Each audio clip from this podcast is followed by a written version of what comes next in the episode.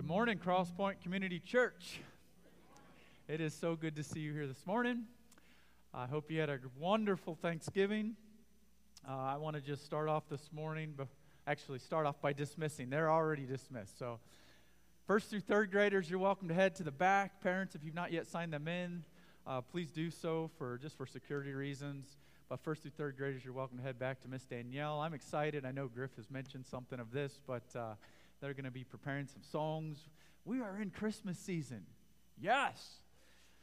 Christmas songs, and uh, they're going to be singing some of those uh, coming up here as we get closer to Christmas. But uh, I do want to say this lest we neglect the, the national holiday that we enjoyed this week, Thanksgiving, uh, what a wonderful time of fellowship we had last Sunday night. And I, I just want to thank every single one of you, specifically, I mean, those who came, but also specifically those who served Jesus by serving Jesus' people. Those who, who came and served that wonderful food, who cooked it, who prepared it, and then who served it. Would you join me in giving them a Thanksgiving applause?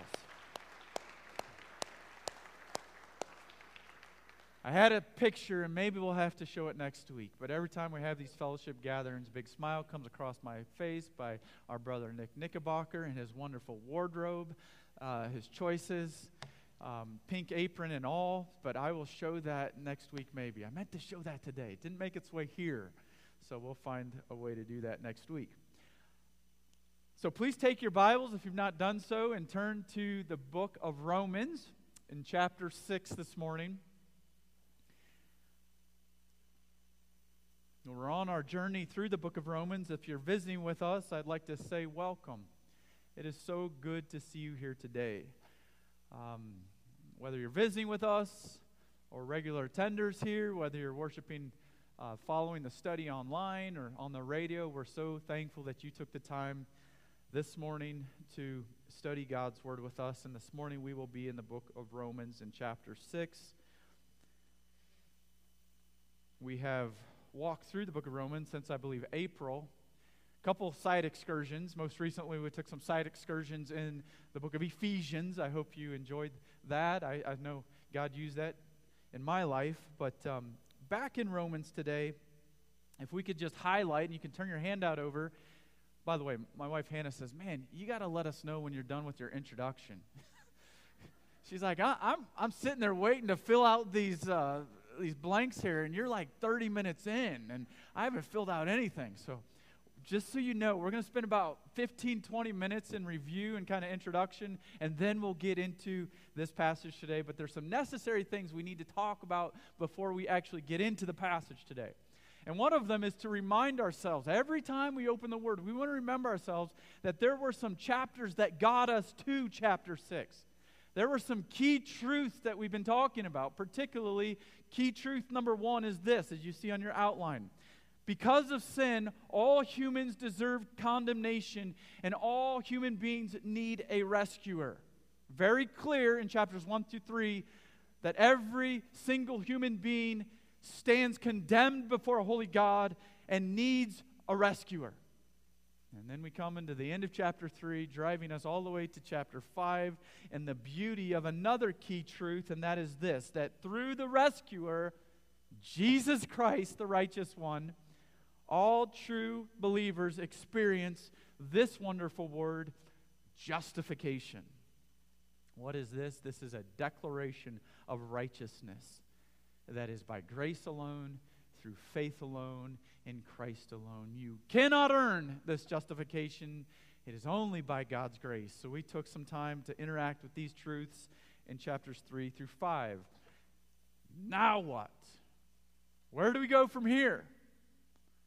We've talked about this. A lot of theology, and maybe you've interacted with this in churches you've grown up in, but a lot of churches or theology will focus in a big way on the first five chapters of the book of Romans. You are a sinner, you need a Savior. My brothers and sisters in Christ, that we must remind ourselves often that there are 11 more chapters. And this is beautiful stuff. God Almighty doesn't just send us on this journey and say, hey, good luck. No, He is with us every step of the way. And this journey is what we know as sanctification. Technically, and I think this is also on the back of your handout there, what is this sanctification? In a technical sense, it means to be set aside for a purpose. I love this. So, we talk a lot in Christianity and Christian circles about your purpose in life. Okay, here's what your purpose as a follower of Jesus Christ is. And actually, it's called this the will of God, even your sanctification, Paul to the church of Thessalonians. But this sanctification means to be consecrated. It means to be made holy. In a theological sense, it is the process of spiritual growth by which all true believers are progressively consecrated away from sin and towards Christ likeness. Okay, that's a lot of words. What does that mean practically? What's that mean for you and for me tomorrow morning? Here's what it means we are in a battle an all out battle for purity, for holiness, for obedience. This battle is in the life of every true believer who is growing in Christ. It is a battle against the temptations of your old self. The lust of the flesh, the lust of the eyes, the pride of life, Every single day that you wake up, you, my friend, if you are a child of God, you are in a battle. Some of you understand that and realize that more than others. But that old, those old songs we used to sing as we were kiddos in the kids program of being a soldier of Jesus Christ, it is true. You're in a battle against your flesh every single day. Please understand for the next two minutes, some clarification is needed. When you talk of sanctification, there are some things we need to understand. And I'm going to try to bring these up every time we talk about sanctification because this is so important. Sanctification is the now what of justification. We have to remember that. It is the now what of salvation. Why do I say that? It's because you cannot go through sanctification if you have not received new life in Jesus Christ. Pure and simple. Why do I say that? It's because there is a mass of world religions that switch that around. Please understand that. World religions say you have to get everything in line first. You must do all of these penance. You have to do all these things, all these prayers, get all of these things just right. And as that happens, then you will be declared righteous. My brothers and sisters in Christ, that is not in the holy text of Scripture in the Bible. The Bible says that we are declared righteous, and because of this repentant faith that we place in Almighty God through Jesus Christ, salvation that comes, now we live differently. Now that is sanctification. So, a massive point of clarification is this sanctification is the now what of salvation. Here's an, another point of clarification sanctification starts at the exact moment of justification. Think of it that way. When you are declared righteous, guess what happens at that exact same moment? Just like the explosion that sends the rocket into space, that journey that explosion, justification that changed everything in your life sends you on that journey. It starts at the exact same moment. Justification, the declaration of, of righteousness, starts you on this journey of sanctification. Why is that important? Brothers and sisters in Christ, this is very important because of the working of the Holy Spirit in your life.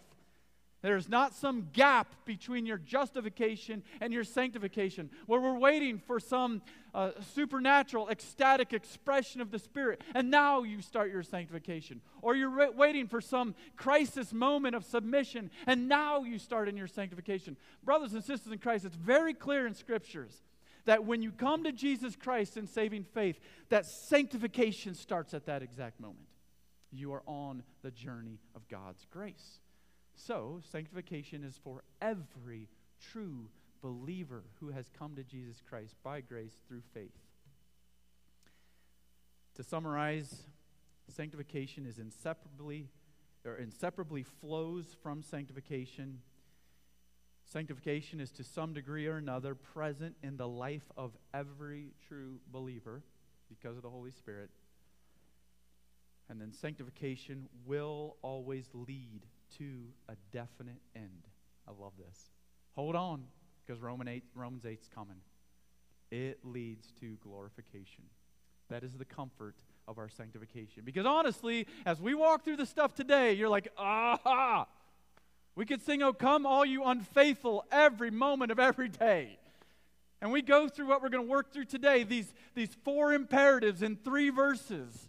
We're going to go through this stuff. And, and honestly, I, going through this week, and I'm like, I'm a big loser, failure. But that's why we have the promise of Romans 8 that God is doing something in our hearts through the Holy Spirit, and that Holy Spirit will take us all the way to glorification. As Paul says to the church of Philippi, Philippians chapter 1 He who has begun a good work in you, he will complete it until the day of Jesus Christ. He will finish it. So even though we're in this battle, God Almighty is the one that tells us what the end is going to be. Nonetheless, we are in this battle of sanctification. The last two weeks, and we're still on the back of your handout, the last two weeks or last two studies, we've talked about the foundation for sanctification. What is that foundation? It is the fact that you have union with Christ. You are in Christ. I am in Christ, and Christ is in me. That leads us into the mindset of sanctification, not only acknowledging the facts of sanctification, but choosing to continually remember gospel truths. Now, today, we will advance the discussion into sanctification's effort. Question Have, have you ever been around Christians that absolutely just seem so carefree about their spiritual walk? And I'm not talking about in a good way. They, they are so casual about sin.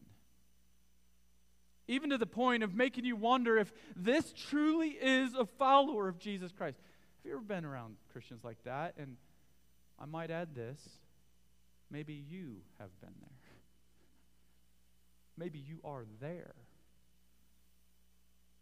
Oftentimes, this nonchalant mentality is because of a basic misunderstanding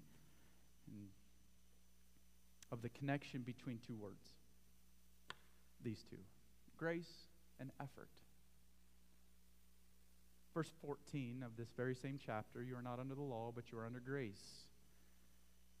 Well, sadly, I believe in contemporary Christianity we have a gross misunderstanding of what grace is. The last 10 years, I've been digging deep into this, praying diligently that God, by God's grace, God would, would conform me to the image of His Son, Jesus Christ, in a very real way. And I've been interacting with these two words grace and effort. Somehow, in an attempt to beat legalism, the church has embraced a mentality that has made these two words almost mutually exclusive. In science or math, mutually exclusive means you cannot have both of these at the exact same time. Well, that somehow you can have either effort or grace. However, my brothers and sisters in Christ, that is not the teachings of the Word of God. I came across this quote. Um, couple of writers. And it's neat to see how one writer will disciple another writer. So, I, I mean, a lot of writers will say this quote, but I think it tied it back to a guy named J.P. Moreland. Uh, he had been influenced by a guy named, named Dallas Willard. And this is the quote. I love this. God has so used this in my life. Grace is not opposed to effort, it is opposed to earning. This is something we've got to get in our minds. You cannot earn the grace that we have found in Romans chapter 5. But somehow we realize that that grace that we receive, it almost demands something from us. It demands that we live differently each and every day. And as I've been interacting with this in my own mind, this is advanced to this. I mean, you might want to write something like this down because we're going to talk often of this when it comes to Romans 6 through 8. Grace is opposed to earning. But grace expects and empowers effort. Grace is not just good enough to get you into relationship with God. Grace keeps you in relationship with God. That's what Romans 6 through 8 is all about. You are not under the law, but under grace. But this grace comes, this grace in Romans 4, uh, 6.14 comes after we have just interacted with four key imperatives. Effort is dynamically a part of the Christian life. And that's where we're at in Romans chapter 6. Would you look with me this morning at this fact? Look at verse 11 with, with me, if you would. I'm just going to read these three verses, three precise verses today. You can still find those on the back of your handout because we're still kind of there, or in your Bibles or your devices. Verse 11 So you must consider yourselves dead to sin and alive to God in Christ Jesus. Let not sin, therefore, reign in your mortal body to make you obey its passions. Do not present your members to sin as instruments for unrighteousness, but present yourselves to God as those who have been brought from death to life and your members to God as instruments for righteousness. From this text today, we're going to analyze this key truth, and I'll just read this. Considering the now what of salvation, all true believers must put diligent effort into their battle for personal holiness. So, let me just highlight a couple of these phrases. All true believers. Again, we go right back to this Sanctification is not optional, it is for all true believers. To some degree or another, sanctification will be present in the life of every true believer. If it is not, there is biblical grounds to doubt whether justification is even present. And, brothers and sisters in Christ, I am not teaching some kind of legalism. If, if you doubt that, then go back and let's just listen to the first five chapters that we've, we, as we've exposed those. That's not what I'm teaching. But if there's truly an expression of grace in your life, then you're going to see a difference in lifestyle. That is the Word of God. All true believers must put diligent effort. Why do I say diligent effort? Well, you might be saying, well, isn't this a passage on submission? Reckon yourself to be dead to sin.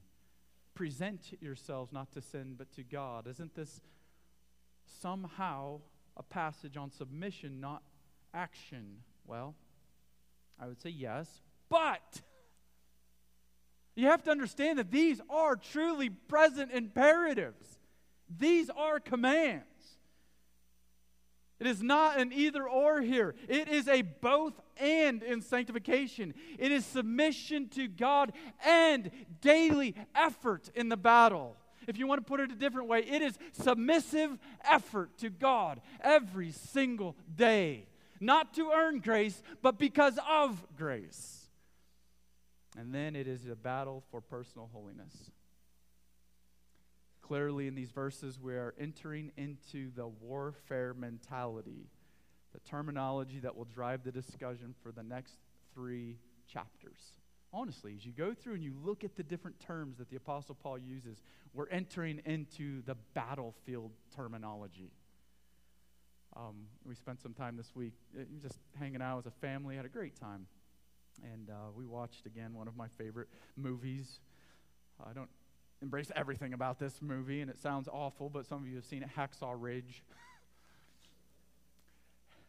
it's not a horror movie, it's actually a very good military movie. And I love this, the preparation that goes into this. So my mind's been thinking on this military strategy all week and this gritting in and this battle terminology. And that's really where we're headed in Romans 6 through 8. And how do you, you're like, well, where do you find that? Well, look at the verse here. Twice in verse 13, we find present your members or don't present your members as instruments. That word instruments can be translated tools, but in this context, very likely it's talking about weapons. Don't present your body as a weapon for unrighteousness, but present your body as a weapon for holiness. That's where we're at here. So it is a battle for personal holiness every single day. Considering the now what of salvation, all true believers must put diligent effort into the battle for personal holiness. Now, for the remainder of our time today, the next two hours, let us go. Let us, some of you are laughing, but some of you are like, no, he's not joking. No. Let us go to the next three verses and we will I will introduce some imperatives here. So you've been ready for these imperatives. Well, here they come. This is so good because we've had 148 verses of description. Now we have three verses with four imperatives. Honestly, these are the first imperatives in all of the book of Romans, and they come in chapter 6. We'll start off with this lead. Sanctification's effort is seen as believers diligently. Number one, first imperative in the book of Romans, first formal imperative is consider their new identity. This is found directly in verse 11. We talked of this two weeks ago, so I'm not going to spend as much time on this one, but here's the point Paul makes. Verse 11 So you also must consider yourself dead to sin and alive to God in Christ Jesus. In the battle for personal holiness and purity, a battle against the flesh, we're actually called to remember. Think on this. Don't just acknowledge the facts when you come to church on Sunday morning when you get together with your life group or when you sit down with the Word of God in the morning and study, it's not just recalling at those times the facts of the Scriptures. It is an imperative that you remember God's gospel grace every moment of every day. And what is this gospel grace? I am in Christ, and Christ is in me. This is no longer I who live, as Paul says in Galatians chapter uh, 2, verse 20. It is no longer I who live, it is Christ in me. And we must consider this new identity. Paul says you must consider this is a present imperative, it's an act of command. It means to deeply consider. In the South, as my sister reminded me last time, your translation will say reckon. I reckon. Some of you might have gotten that, but anyway, we are far west here. It means to reckon. Uh, this, is, this is a wonderful word. It means to calculate, it means to count. This is great because it's a mathematical equation here, a mathematical term. This whole term, reckon or count or calculate. It means work through the mathematical equation. However, it doesn't stop there. You all remember in high school when you're working through whatever algebra or whatever you were in, and you're like, why in the world am I working through this? Makes no sense. And your mom and dad will tell you because it's teaching you how to think, right? And you're like, yeah, but I've already gone through like 3,000 of these equations. Well, this is the beauty of this equation that this equation is to be used for daily life. What do I mean? In a construction project, as you calculate what's happening on that project, you're going to calculate every inch of the space. You're going to put plans together. This equation means something. And what happens after you make this equation? Every day, you're going to go back and look at the result of this equation. Brothers and sisters in Christ, that is this passage. Calculate yourself to be dead to sin and alive to Christ. Every day, you look at the plans. And God has saved my soul from hell. He's given me new life. That's this word. Dead to sin. I've been made dead to sin and alive to God in Christ Jesus. And then let's go on to this next one. We already spent time on that first imperative. What's the next imperative in this passage? Refuse to let sin rule you. Wow. This comes obviously in the form of a negative imperative. So refuse to do something. But here's what it says refuse to let sin gain traction and have power over you. How does Paul state this? Verse 12 Let not sin therefore reign in your mortal body to make you obey its passions. Can you let that sink in for just a minute? Refuse to let sin entice you and enslave you. Don't let sin get you. The word reign is an important word. It means to obtain royal power, to like be king or supreme. The temptation and sin of this world has had you long enough. Your mortal, unregenerate body has now been rescued from its penalty. You have a new king, so don't get duped by your old king's power. Sin. Don't let it get you, Paul is saying. I believe Paul talks of this very strongly in the book of Corinthians.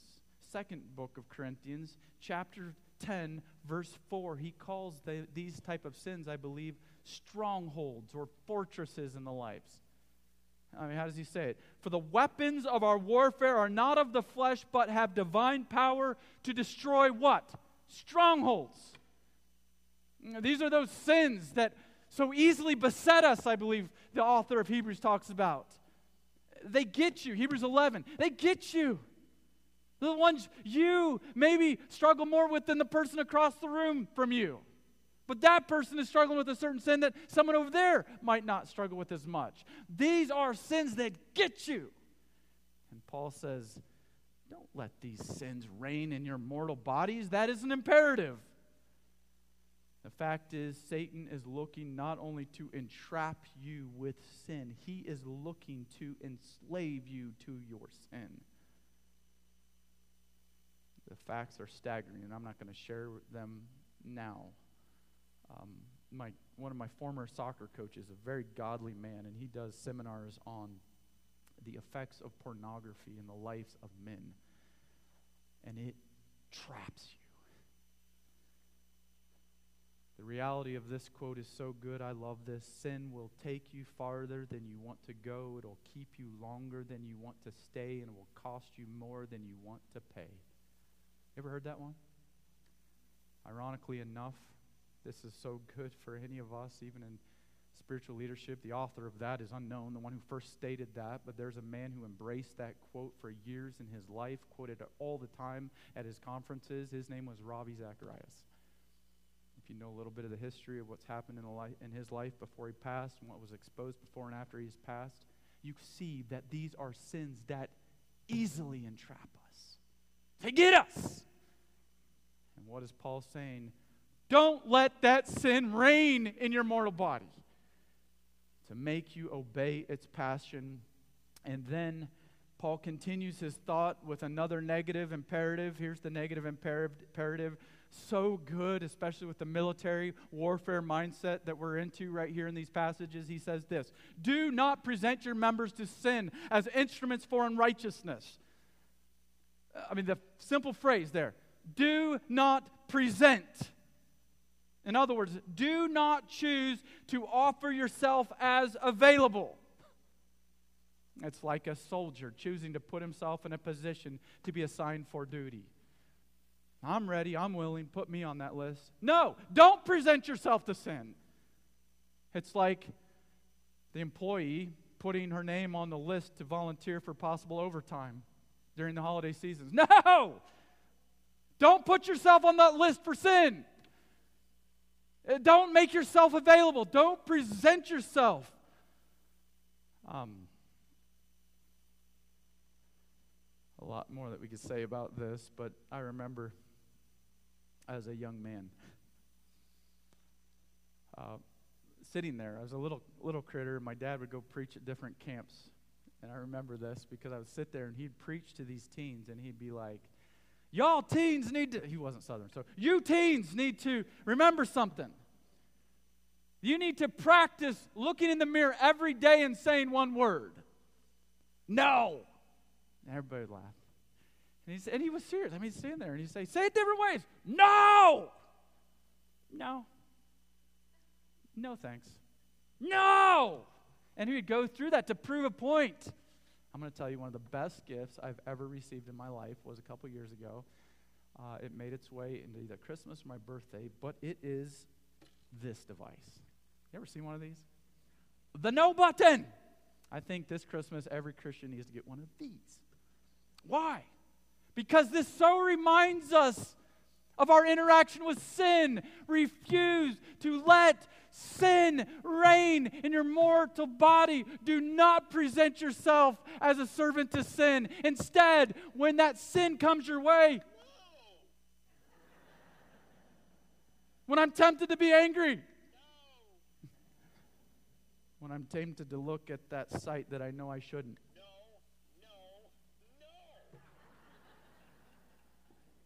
When I'm tempted to kick the dog.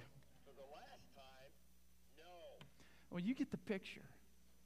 No, what an appropriate word in the life of a follower of Jesus Christ.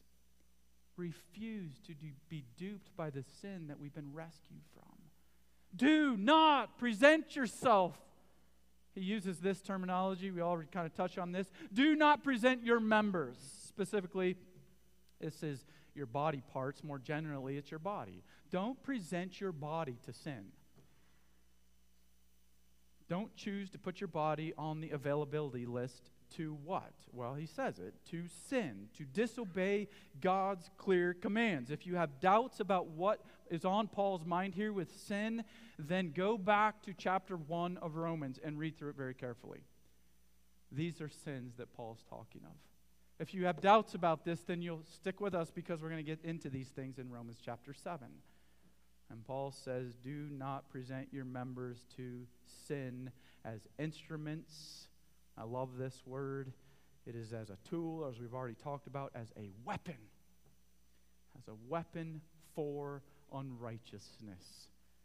Do not present your body as a weapon for activities or actions that are not in conformity to God's holy nature, His holy character, and His holy expectations for His new creations. Put all of this together. Refuse to put yourself out there to be available to sin. We'll see this again in Romans chapter 13 in a couple years from now. Romans chapter 13, verse 14. I love how Paul says this, but put on the Lord Jesus Christ and do not make provision for your flesh to fulfill its lusts. Don't set the table for sin. Practically, how does this work? If you struggle with fornication, do not put yourself on the availability list by going on that date to that club, to that home, to that bedroom. If you struggle with addiction of alcoholism, do not present yourself to its enticements by putting it in your shopping cart. If you struggle with slander, refuse to present yourself to your phone list when you're frustrated with someone or something. If you struggle with porn, refuse to make yourself available to that sin by searching random sites on your phone, especially without accountability. You get the idea. Paul is saying, Let not sin therefore reign in your mortal body, to obey it in its enticements, its passions. Do not present your members to sin as instruments for unrighteousness. My friends here today, brothers and sisters in Christ, this is the Word of God. But there's a positive imperative to this, and I love this. So, the three imperatives in these verses number one, Consider your new identity. You're a Jesus person. Number two, refuse to present yourself to sin to let it rule you. Number three, oh, I love this. Submit yourself to God's ownership. Through the gracious God who saved your soul. How does Paul say that? Verse 13.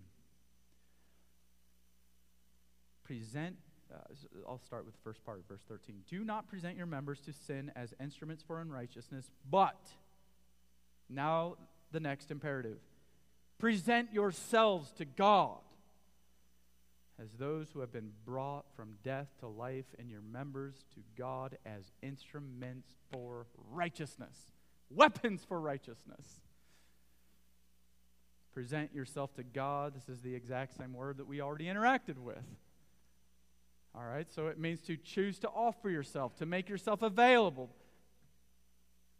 So in this case, when it's not talking of sin, but when it's talking about righteousness, you're the first one to sign up on that list. You're in the front of the line with your hand going, Yeah, me. Present yourself for righteousness' sake. Why? Because you have been chosen, he says this clear, clearly, as those who have been brought from death to life. He's rescued you. Even though you don't deserve it, you've been graciously given a chance to live eternally. You have been rescued from the pit of depravity and despair. If you doubt this, go back and read Romans chapters 1, uh, 1 through 3. You have been given new spiritual life. So now present yourself for duty to the king that rescued you. That's what Paul's saying here. Some of you already are jumping ahead to Romans chapter 12. We're in the now what of salvation. That's the so what of salvation. So get ready because he talks about that in both passages. This leads to the rest of this verse. He says, And your members to God. Again, this is speaking of your body, your body parts, but generally speaking, your body. Present willingly, regularly, even aggressively with this active imperative. Choose to present your body to God's use as instruments for righteousness, as weapons for righteousness and God's holiness, as a soldier of the cross willing to fight for whatever it means to maintain personal holiness in my own life. To fight for something that means something to God. And that is conformity to his plan of holiness to fight for something that means so much to God that He would send His Son to die on the cross for that sin. Because He sent His Son to die on the cross for that sin, I'm going to fight with all I have against that sin in my life. Brothers and sisters in Christ, practically this happens every moment of every day. As much as you want me to stand up here and be like, oh, God promised such an easy path a bed of roses, a bed of ease is what they say, a trail of roses all the way leads us to heaven, and we'll be just dancing with the angels in the, in the clouds. My brothers and sisters in Christ, this is battle. It is battle against our flesh. I'm going to give a precursor to what we're going to find in Romans chapter 7 and 11 because this is so beautiful. You're not battling alone. Guess who God Almighty sent to empower you, to indwell you? It is the Holy Spirit of God. But wait, because we'll get there in Romans chapter 8. We are confronted with this question hundreds of times during the day, and here's the question Will I submit myself to my flesh, or will I submit myself to God's holiness? Will I submit myself as a weapon for unrighteousness, or will I submit myself as a weapon for righteousness? This applies to everything in life. Everything. The places I go the things I watch, the thoughts I think, the words I speak, the sounds I hear, the gestures I use, the entertainment I appreciate, the substances I enjoy, the images I post, the friends I keep. This applies to everything, everywhere in the life of a believer. And the question is do I present myself as available to God, or do I present myself as available to sin? How you flesh this out is going to look a little bit different in some of our lives. I keep saying we're getting to this, but we will, and that's going to be found in Romans chapter 14, some of the specifics of this. Nonetheless, we must ask ourselves this question as a so what. Okay, how is this going to make any difference? Man, you brought it on strong, Pastor, today. Well, these are imperatives from the Scripture. We've been waiting six chapters to find some clear direction like this, and now we get them in for three verses, four imperatives. So what? Well, I think we need to ask ourselves this. The question I've been asking myself nonstop Are you putting diligent effort into the battle for personal holiness? You. If you've come to Jesus Christ in saving faith, are you preparing yourself for the battle and entering into the battle? Every single day. Now, we must remember this that the first step in all of this is that you're enlisted. You must be saved. You must place your faith in Christ and be given a new identity. You cannot even adequately step into the battle one moment against your flesh until you are a new creation of God and He's indwelt you by His Holy Spirit. So, the question I have for some of you in this room who have faithfully come to these studies and you're wrestling with your relationship with God, if you have not come to Christ in repentance, saving faith, would today be that day? Would you come to Jesus Christ today? That you truly would be given a new identity?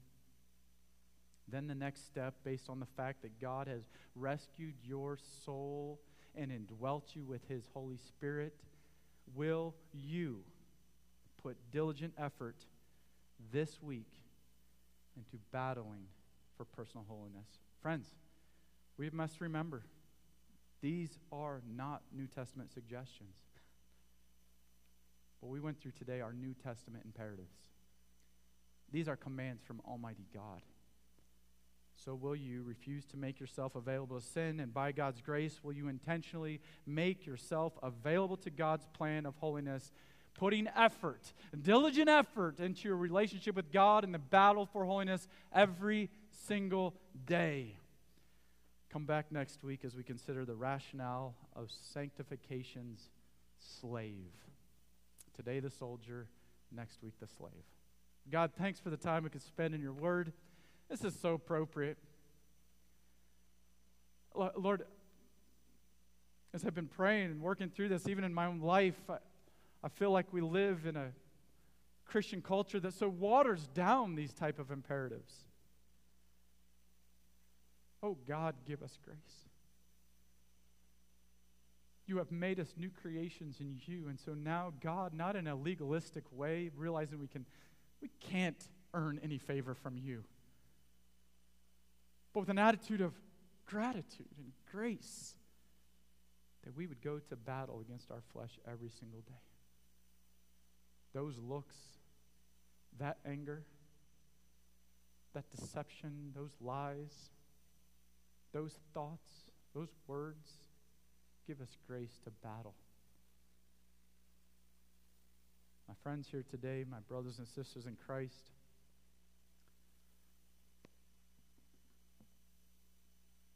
Would you bring this to God's throne of grace right now? You know where you're at in your battle. What have you let slide?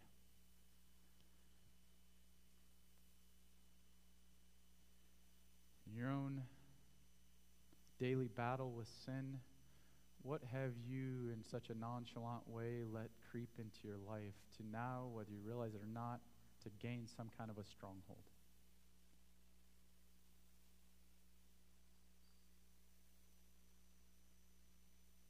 Would you pray that God, through His Spirit, would light a fire in your life, that you would battle afresh for personal purity and holiness? This is not in some judgmental, legalistic way. No, no, no. If we read that into this passage, we miss something big time.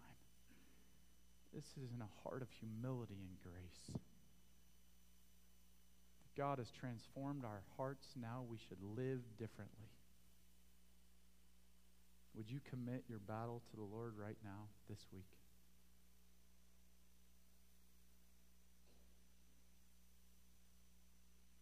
Battle is when you go to work and school. Battle is when you're on the sports field.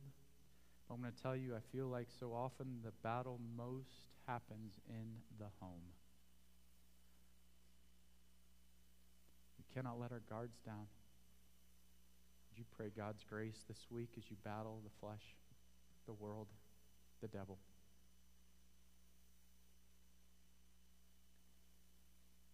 Then, as we close with uh, a word of encouragement Greater is he that is in you than he that is in the world.